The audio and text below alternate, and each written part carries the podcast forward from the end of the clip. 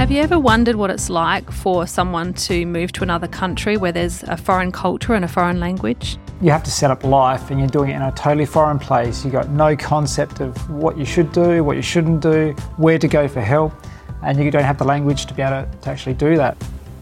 I wonder what it's like for people coming to Australia. How do they feel welcome? I'm Jo Chamberlain, and you're listening to Messages of Hope.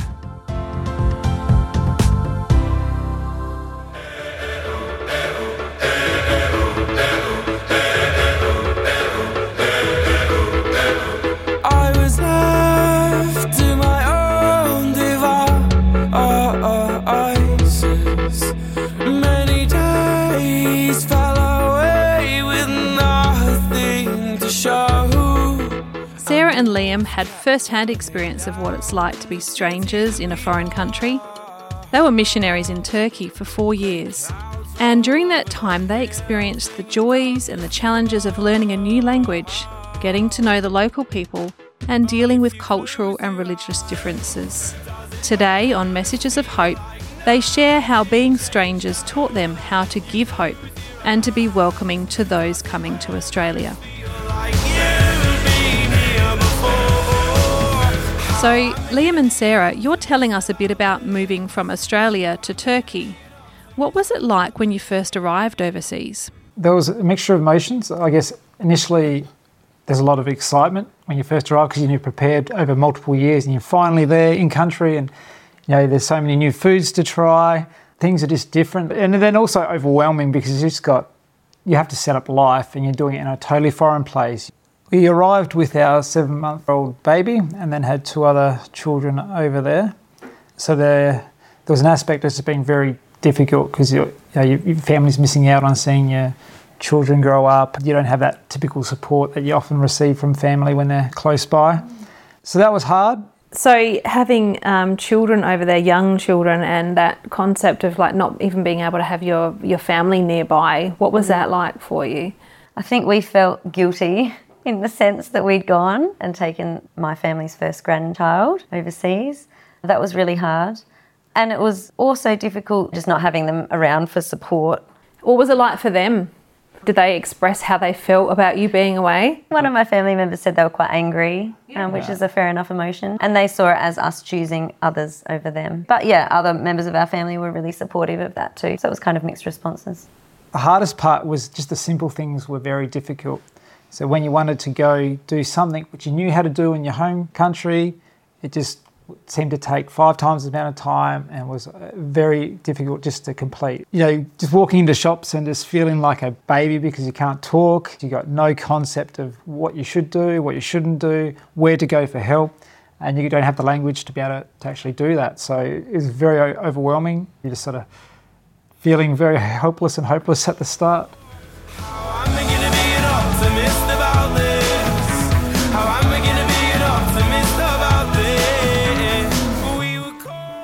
You're listening to Messages of Hope. Be inspired and encouraged by following Messages of Hope on Facebook, Instagram, and LinkedIn. Or you can visit us at messagesofhope.org.au. That's messagesofhope.org.au.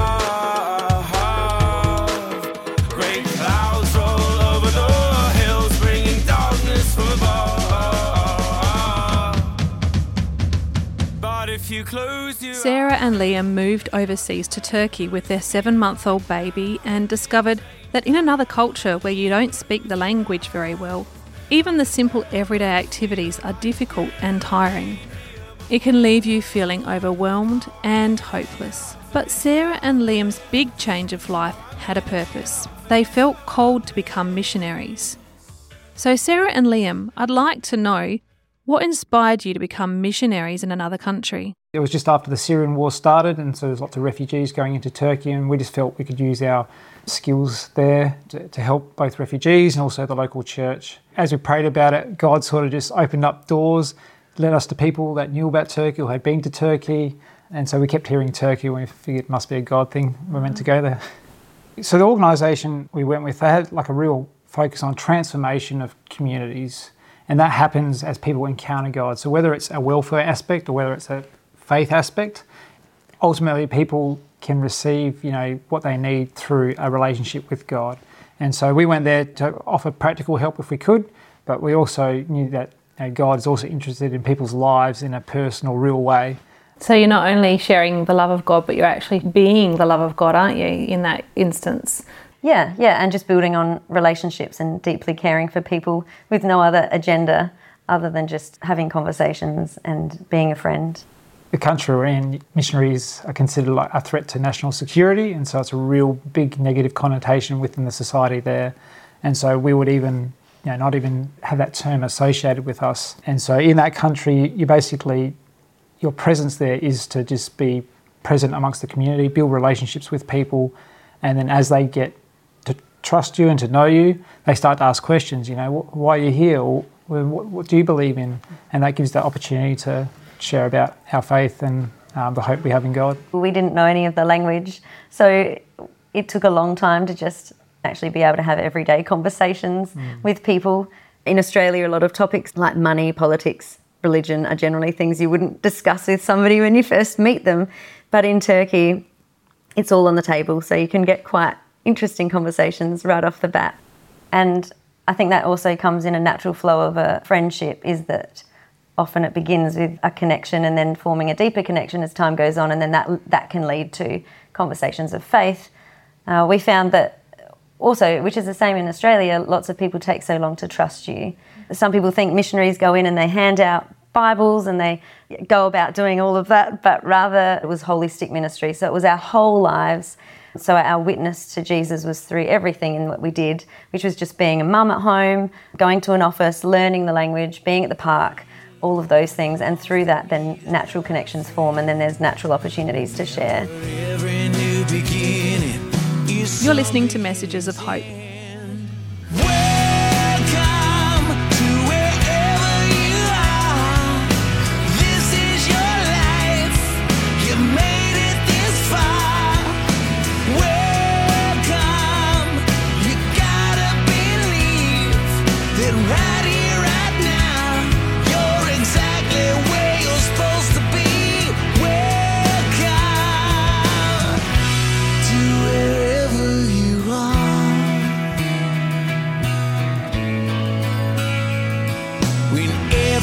After living in a foreign nation with a very different culture for four and a half years, Sarah and Liam returned to Australia with a new perspective on being welcoming and living in a multicultural community.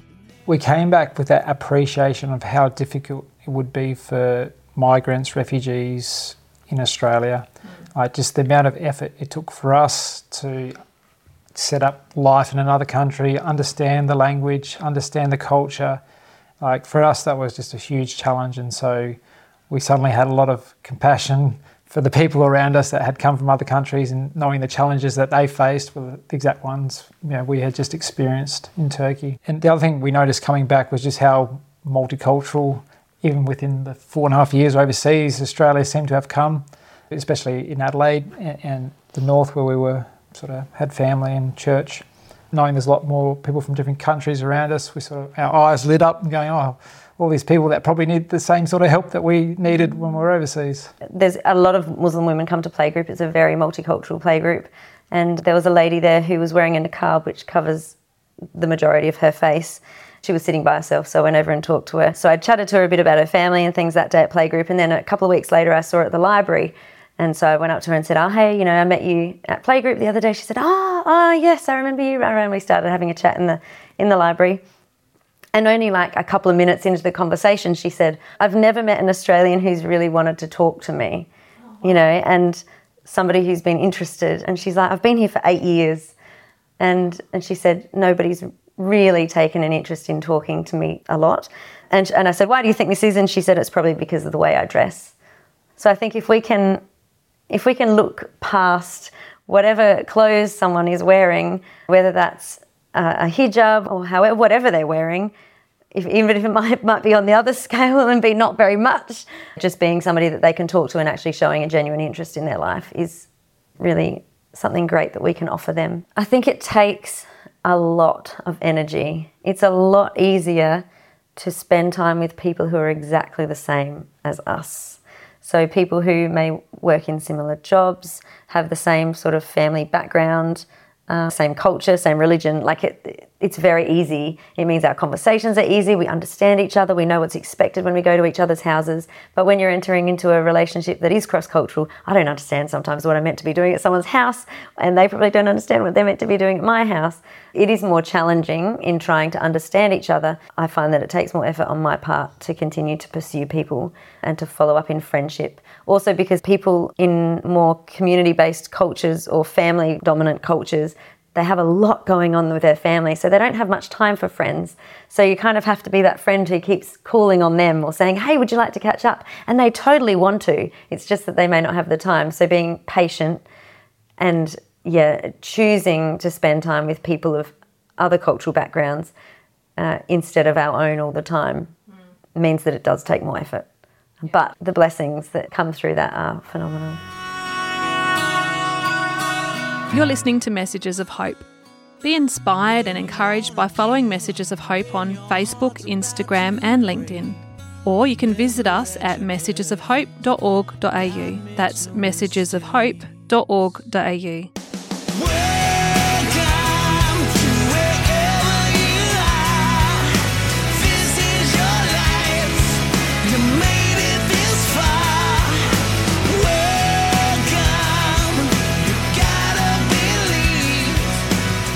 What's something we should consider when reaching out to people of other cultures and backgrounds? It's a good start. It's just developing connections in the community, like going to shops where these people shop, going to parks, and just maybe even just learning how to say hello in a different language. And they, they will just appreciate. I can't tell you the amount of times I've just said one word in a different language and seen a shopkeeper's face light up just because I use their own language. So little things like that make people feel welcome, like that you're not there to judge them. You just have to put yourself in their shoes, understand what it would be like for you to uproot your whole family and go to another country where you can't even speak the language, like how stressful that would be for any Australian family. Then you start to develop that, that compassion and empathy and just going, oh, geez, it must be really tough for them to, right now to just be doing life here in Australia. And being that person that people can ring and go, oh, I know an Australian who I can call up and ask them questions about documents. Yeah, I'll often get phone calls about, you know, oh, what do I think of this, or how, how would I recommend, or you know, do I have any hospital phone numbers, or a doctor that they can call in the area, or what should they do about this, or what medicine should they take because they're struggling to read the box. So you know, having somebody who's a local is a nice connection for them. Have you noticed any particular blessings that you've encountered? Anything that you can note that was eye opening for you? Life becomes so much more vibrant and interesting. And I think as well, one thing that really changes is your outlook on life. Living in Australia, when you are constantly meeting friends who've come from a war zone, for us, one of the biggest blessings is just that the happiness that you feel when you are helping someone and how much satisfaction that can give you in life when you when you can help someone. And it's not hard you know it's very simple things like just actually saying hello to someone or engaging in a conversation no matter how awkward it is. By welcoming a stranger you're giving them that hope for the future aren't you? Yeah. and giving them some hope that Australia will be a welcoming place for them even if they may not feel it right at that moment but connecting them with maybe with services or I often have some flyers in my handbag or write down details for anyone I meet in the supermarket or wherever I am of playgroups that I attend just to try and get people out of the home to playgroups, get mums out of the home with their kids so that they can engage and be part of the community. For somebody listening to this story who may be new to Australia, how would you encourage them to engage in their community? I think get get along to the community centre, go to the public libraries. I know where we are, a lot of the libraries are hubs of activities. They've got story times. Just go to these free activities that are offered and then try and meet people through there. I'm Jo Chamberlain, and you've been listening to Messages of Hope. You can watch videos, listen to podcasts, and read free booklets on this topic and many other challenges we face in life to discover that there is hope at messagesofhope.org.au. Go to messagesofhope.org.au to be inspired and encouraged, and you can also subscribe for free to this weekly program at messagesofhope.org.au. Or for a free booklet, call 1 800 353 350. That's 1 800 353 350. Thank you for listening to Messages of Hope.